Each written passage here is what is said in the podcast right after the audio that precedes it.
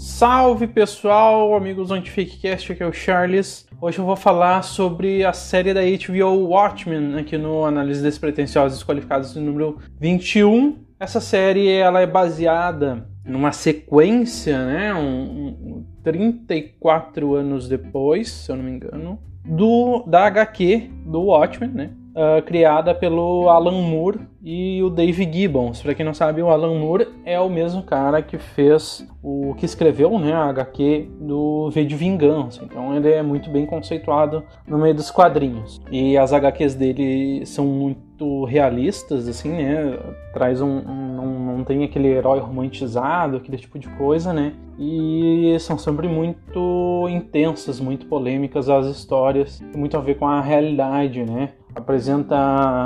Ela é muito baseada, as histórias são muito baseadas em coisas, em eventos reais. Por exemplo, no Watchmen tem coisas como a Guerra Fria e a Guerra do Vietnã, só que com uma leitura baseada na existência dos personagens do Watchmen, né? Então eu vou falar um pouquinho, né, sobre o que eu achei dessa série. Também vou dar uma contextualizada, né, para vocês conseguirem assistir a série e entender ela melhor, né? Eu acabei não fazendo tanto disso, eu tinha já olhado o filme, mas fazia muito tempo que eu tinha olhado o filme, é muito bom também, mas eu não lembrava quase mais nada. E vou dar um resuminho, assim, da série, assim, na verdade vou falar mais da premissa, né, porque essa série ela tem tanto plot twist, tem tanta reviravolta, que qualquer spoiler que eu desse pra vocês, por menor que fosse, assim, talvez ia tirar um pouco, assim, do tesão, da graça da série. Eu não quero tirar nada disso de vocês, dessa série, porque essa série é fantástica, é maravilhosa. Então tá começando mais um Análise Despretensiosas e Desqualificadas.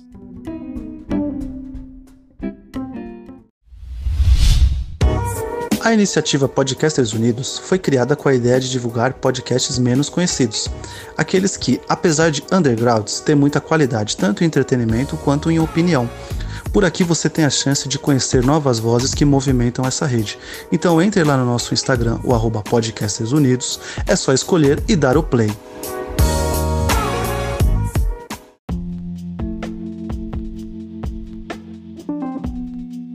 Então, pessoal, antes de entrar no assunto da série, eu gostaria de pedir, né, como eu sempre faço, para vocês seguirem o @antifakecast no Instagram e no Facebook, além de divulgarem, né, para os amigos de vocês, para os conhecidos de vocês. Sempre que vocês gostarem de algum episódio aqui, compartilha lá nos seus stories, compartilha na sua timeline, no seu feed lá no Facebook ou alguma outra rede social que você costume usar. E também siga o Antifakecast nas plataformas de streaming de áudio, Anchor, Spotify, Google Podcast, Apple Podcast. Lembrando sempre que o Análise Despretensiosas e Desqualificadas, eu falo sobre alguma coisa da cultura pop que eu estiver consumindo, seja um livro, uma HQ, um mangá, um anime, um filme, uma série, né? Dou meus pitacos aqui, dou uma resumidinha, faço um certo marketing gratuito. E também daí o Antifakecast, né, que é o nome do podcast, né?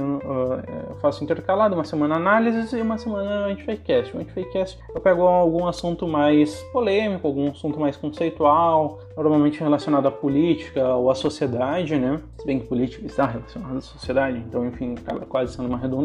Mas eu pego assuntos assim, eu tento explicar os conceitos básicos dele para, enfim, tentar dar um pouquinho mais de armas, né, para vocês terem uma interpretação de texto melhor e caírem no menor número de fake news possível e também talvez ter como combater também as fake news, as mentiras, desinformações, tá certo? Então hoje eu vou falar sobre o Watchmen.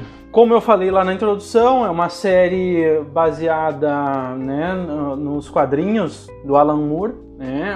A história dos quadrinhos se passa em 1986 e essa série da HBO, né, uma série recente, acho que foi ano passado ou retrasado, alguma coisa assim, passa 34 anos depois, né? Então muitos personagens dos quadrinhos eles já não estão mais presentes nessa série, faleceram, enfim, já não são mais relevantes ou muitos estão mais velhos, né? Então dá uma contextualizada aqui, eu peguei um resumo, eu vou deixar esse link da revista Rolling Stone, né? Sobre que contexto, né, que se passa o Watchmen. Então é bem interessante, tá? Então Watchmen, a série HQ, né, ela parte da premissa de que começa a surgir alguns justiceiros urbanos, né?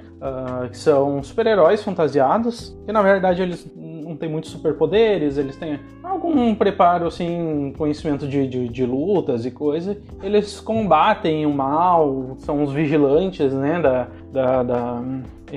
Das redondezas, né? Às vezes combatem aquilo que a polícia não quer combater ou não dá conta de combater, né? Então, o primeiro desses heróis, né, que começa a dar, vamos dizer, início, né, a essa onda de heróis mascarados é 1930 com o Justiça Encapuzada, né? Que ele é um cara que acaba perseguindo criminosos ali na região de Nova York e ele acaba inspirando outros justiceiros, né, mascarados a surgirem e acaba se criando uma certa liga de heróis chamada Minutemen, ou Homens Minuto, né, se quiser usar aí a forma traduzida, né? Então alguns dos personagens aí que você vai ver na HQ e vai ver no filme também de 2009, tá? O Comediante, que é um personagem bastante controverso, ele é um herói, né? Em tese ele combate, né, o crime, esse tipo de coisa. O cara é um filho da puta com todas as letras maiúsculas, né? O cara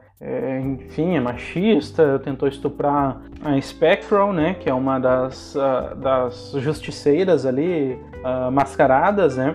E, enfim, entre outras coisas, tem métodos de combate em tese ao crime totalmente questionáveis, né? Então, esse tipo de personagem que a gente vai ver nas histórias do Alan Moore, né? A gente não vai ver muito aquele herói que é muito bonzinho, assim. Todos os heróis têm defeitos, né? Defeitos, às vezes, muitas vezes, bem graves. E nos faz questionar, às vezes, se são heróis mesmo, se não são heróis, se esses métodos são válidos ou não. Mas ele tenta mostrar as coisas como elas são, ou pelo menos como seriam, né? Se as pessoas realmente resolvessem se tornar justiceiras, né? Depois, nos anos 60, entra uma nova geração de heróis, né? Aí tem uma nova Spectral, que é a Laurie, que é filha da primeira Spectral, que era a Sally. E, enfim, vou tentar não contar spoilers do filme de 2009 também, então vou evitar dizer quem é o pai dela. Então daí entra um outro cara que é o Adrian Veidt, que esse cara vai estar na série, né, agora da HBO, a série mais recente, que é o Ozymandias, né, o nome de herói que ele usa, que ele é o cara mais inteligente do mundo, esse é o poder dele, ele é o cara mais inteligente do mundo, então ele faz invenções, ele faz experiências, enfim, mirabolantes, e ele traz soluções mirabolantes para problemas complexos, como, por exemplo, na época da Guerra Fria, ali, se temia que fosse estourar uma guerra nuclear entre União Soviética e Estados Unidos, e daí isso ia acabar com o mundo. O que o Ozymandias fez, ou o Adrian Veidt, né? O Adrian Veidt, ele resolveu criar um terceiro inimigo fictício para que o mundo ficasse com medo e se unisse contra esse terceiro inimigo, que seria uma invasão alienígena. Então ele invocou lá, teletransportou uma lula gigante para Nova York num acidente lá que deu, e daí matou 3 milhões de pessoas e tal, mas criou... Enfim, transportou essa lula gigante lá para um lugar em Nova York, deu uma grande explosão, matou 3 milhões de pessoas e tal. Isso é algo que vai ser abordado na série da HBO, né, os efeitos disso. E, enfim, só que daí com esse evento, né, os Estados Unidos e a União Soviética pensaram, opa, a gente tem um outro inimigo maior que nós, então vamos parar aqui, ficar de picuinha e vamos nos concentrar em defender desse cara, né? Então, em volta e meia tem uma chuva de lulinhas, assim, do nada, né? Então fica sempre aquela ameaça, ó, os alienígenas estão vindo de novo, pode vir os alienígenas aí, e daí, né? Então isso vai ser vai ter um papel bem importante também nessa série da HBO. Um dos heróis, né, talvez seja o mais famoso deles, ou um dos mais famosos, né? Eu acho que é o segundo mais famoso deles, é o Rorschach, que é um nome difícil de pronunciar, mas olhando a série da HBO eu aprendi que é Rorschach, tá? Que é um cara que ele usa uma máscara, assim, é só uma touca branca, né, que cobre todo o rosto dele, em tese parece não tem buraco dos olhos e tal,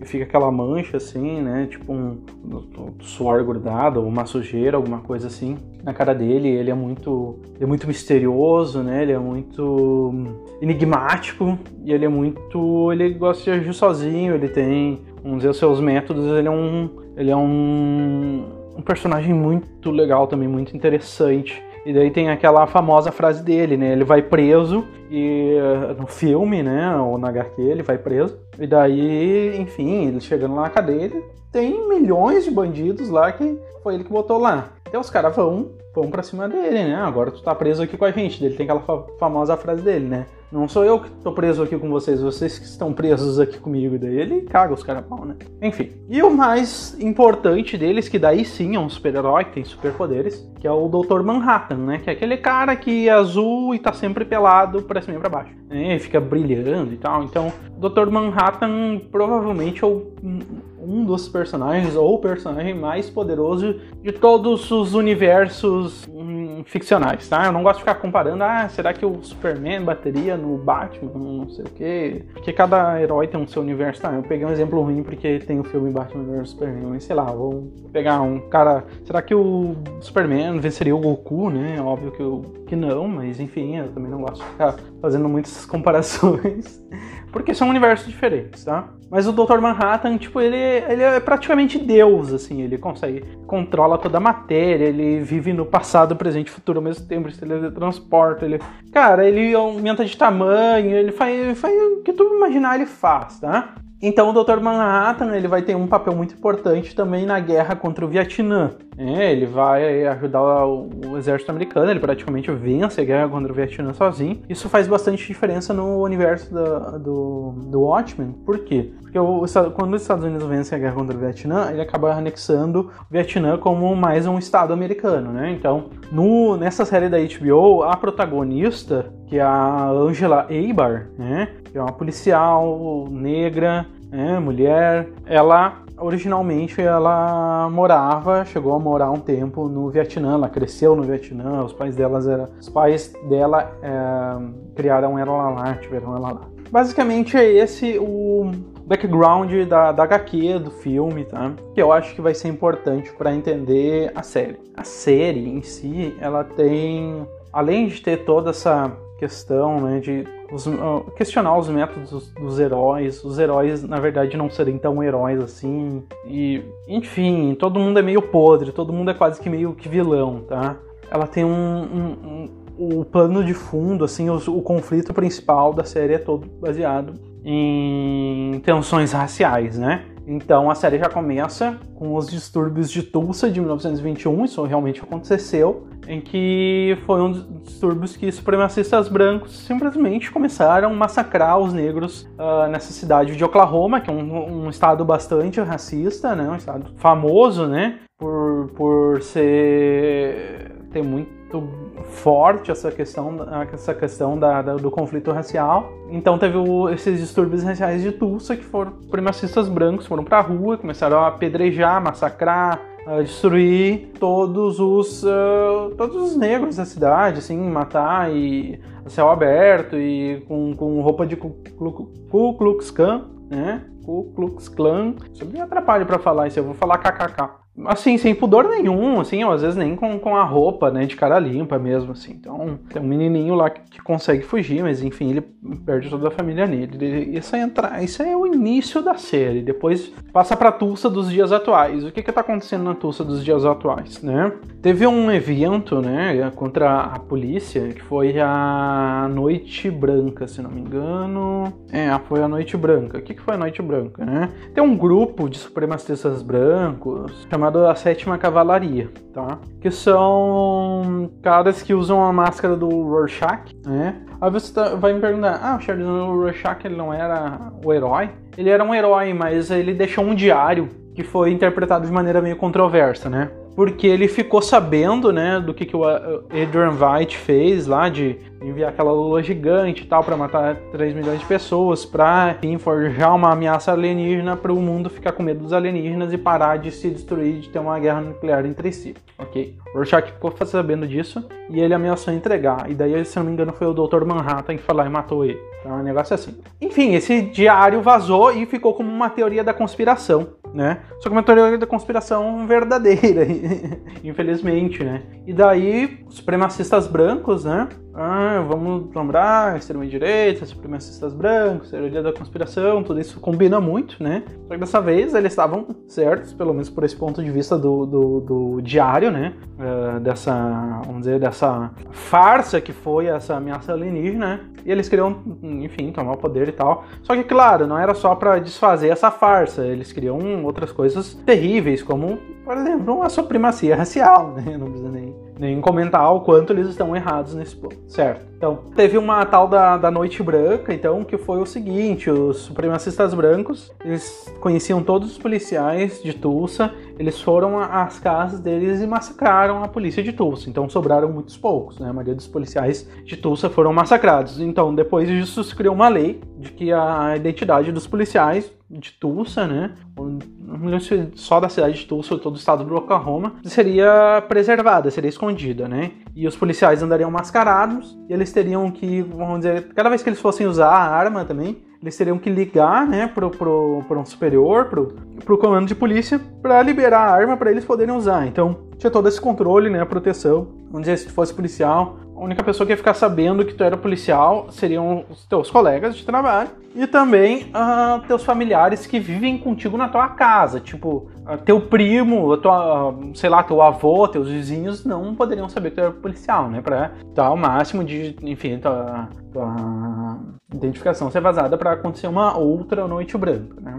Então, uma das policiais que foi atacada nessa noite branca foi a Anja Eibar, né? Que ela tinha o agravante, né, de ser um alvo dos supremacistas brancos, já que ela é uma mulher negra, e só que ela conseguiu sobreviver aquela noite, né? Então, em tese, oficialmente ela saiu da polícia, mas ela virou uma justiceira mascarada, que é a Sister Night, né? Que é tipo, ela põe uma roupa tipo de freira e se mascara e pinta os olhos assim, ao redor dos olhos assim, de preto, né? E, enfim, ela continua ajudando a polícia, mas de forma não oficial, tá? E daí, vamos dizer, esse evento já tinha acontecido há alguns anos, e daí acontece de novo. De um policial vai abordar um carro lá que é suspeito, ele vê uma máscara do Rorschach, e daí ele diz, ó, tem um cara aqui que ele deve ser um supremacista branco, né, tá com a máscara do Rorschach e tal, e o cara atira nele, né, o cara não chega a matar ele, mas atira nele, ele vai mal pro hospital, e daí volta toda aquela questão, né, os supremacistas brancos, a Sétima Cavalaria está se organizando de novo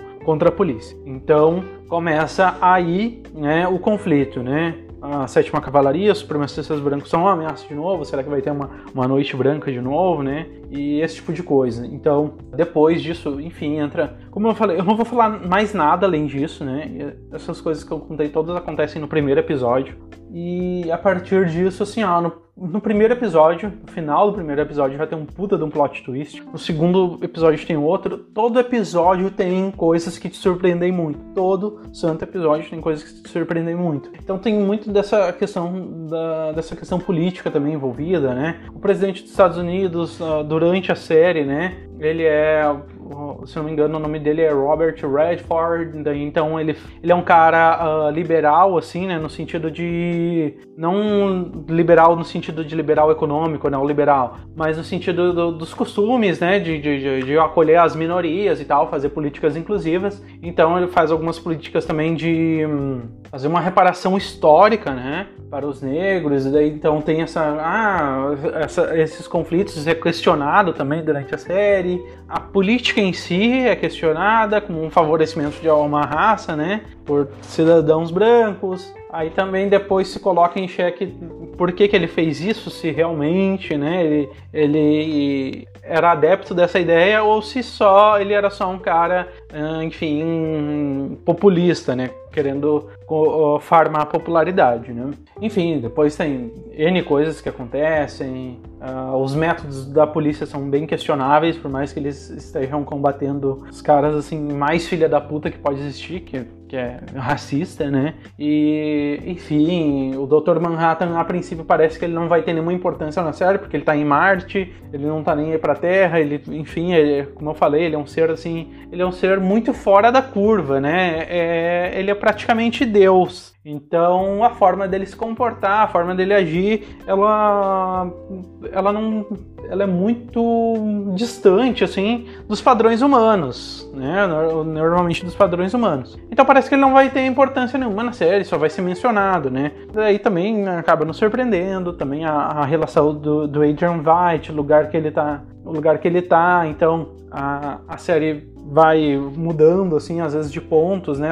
Ela tá nesses conflitos de Tulsa, daqui a pouco ela passa lá pro lugar onde o Adrian Veidt tá isolado, né? E tu não entende muito as coisas que estão acontecendo com ele, e tu não entende como isso vai ter a ver com a série, e daqui a pouco as coisas começam a ir se ligando aos poucos, assim, e tu vai entendendo tudo. E é muito, muito bom, muito divertido, tu fica, assim, muito surpreso como o roteirista, ele foi criativo e ele foi inteligente ao ponto de fazer as coisas do jeito que ele fez para ir surpreendendo e para ir te engajando a olhar. É uma série de 9 episódios, cada episódio tem uma hora e pouquinho, tá? É uma minissérie, na verdade, né? É curtinha, mas é excelente. É uma das melhores séries que eu já olhei na minha vida, né? Lembrando aqui, fazendo alguns contrapontos aqui, né? Normalmente eu gosto mais das séries de psicopatas, enfim, de coisas polêmicas ou coisas baseadas na realidade, né? Já citei aqui o Mindhunter, já citei aqui o American Crime Story, né? São séries muito boas. Olha, eu acho que o Watchmen tá no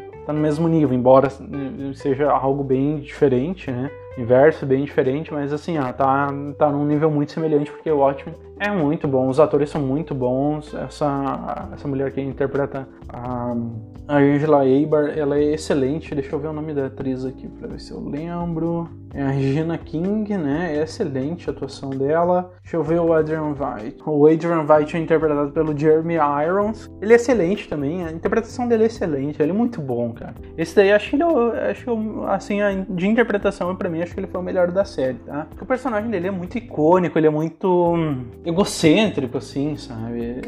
Enfim, ele é sensacional. Eu já tinha gostado muito do Jeremy Irons num filminho que eu olhei recentemente, que é Operação Red Sparrow. Também é um dos melhores filmes que eu já olhei. Não lembro se eu já cheguei a fazer alguma análise sobre esse filme. Então talvez eu faça. Eu já havia gostado muito do Jeremy Irons nesse filme e na série, então ele foi espetacular. Então eu recomendo muito a série, né? Ela é uma série da HBO. Eu não tenho HBO Max, quem me indicou foi o Léo. Então ele também me indicou, o Léo Dias, né, nosso famoso ouvinte aqui, querido. Ele também me indicou um lugar alternativo, vamos dizer assim, pra olhar essa série. Enfim, eu baixei e assisti a toda a série e, sei lá, eu tô a fim de olhar de novo já, de tão boa que é. Porque é uma série muito complexa, então às vezes tu acaba perdendo alguma coisa ou outra. E eu expliquei todo esse background da HQ, mas a série meio que dá conta, tá? De te contando as ligações com essas histórias da HQ e retomar essas partes mais importantes da história da HQ pra tu não ficar perdido, né? Não precisa ter lido o HQ nem olhado o filme ou ter escutado esse episódio do podcast pra entender a série. Mas se olhar a série, escutar, né? Que eu comentei aqui, ou se já tiver lido a HQ, se tiver assistido os filmes, vai ajudar um pouco, vai acelerar a tua compreensão da série, então talvez tu consiga pegar um pouquinho mais de detalhes do que alguém que vai assistir a série de forma totalmente desavisada, tá certo? Então vamos nos encaminhando aí para o encerramento do episódio.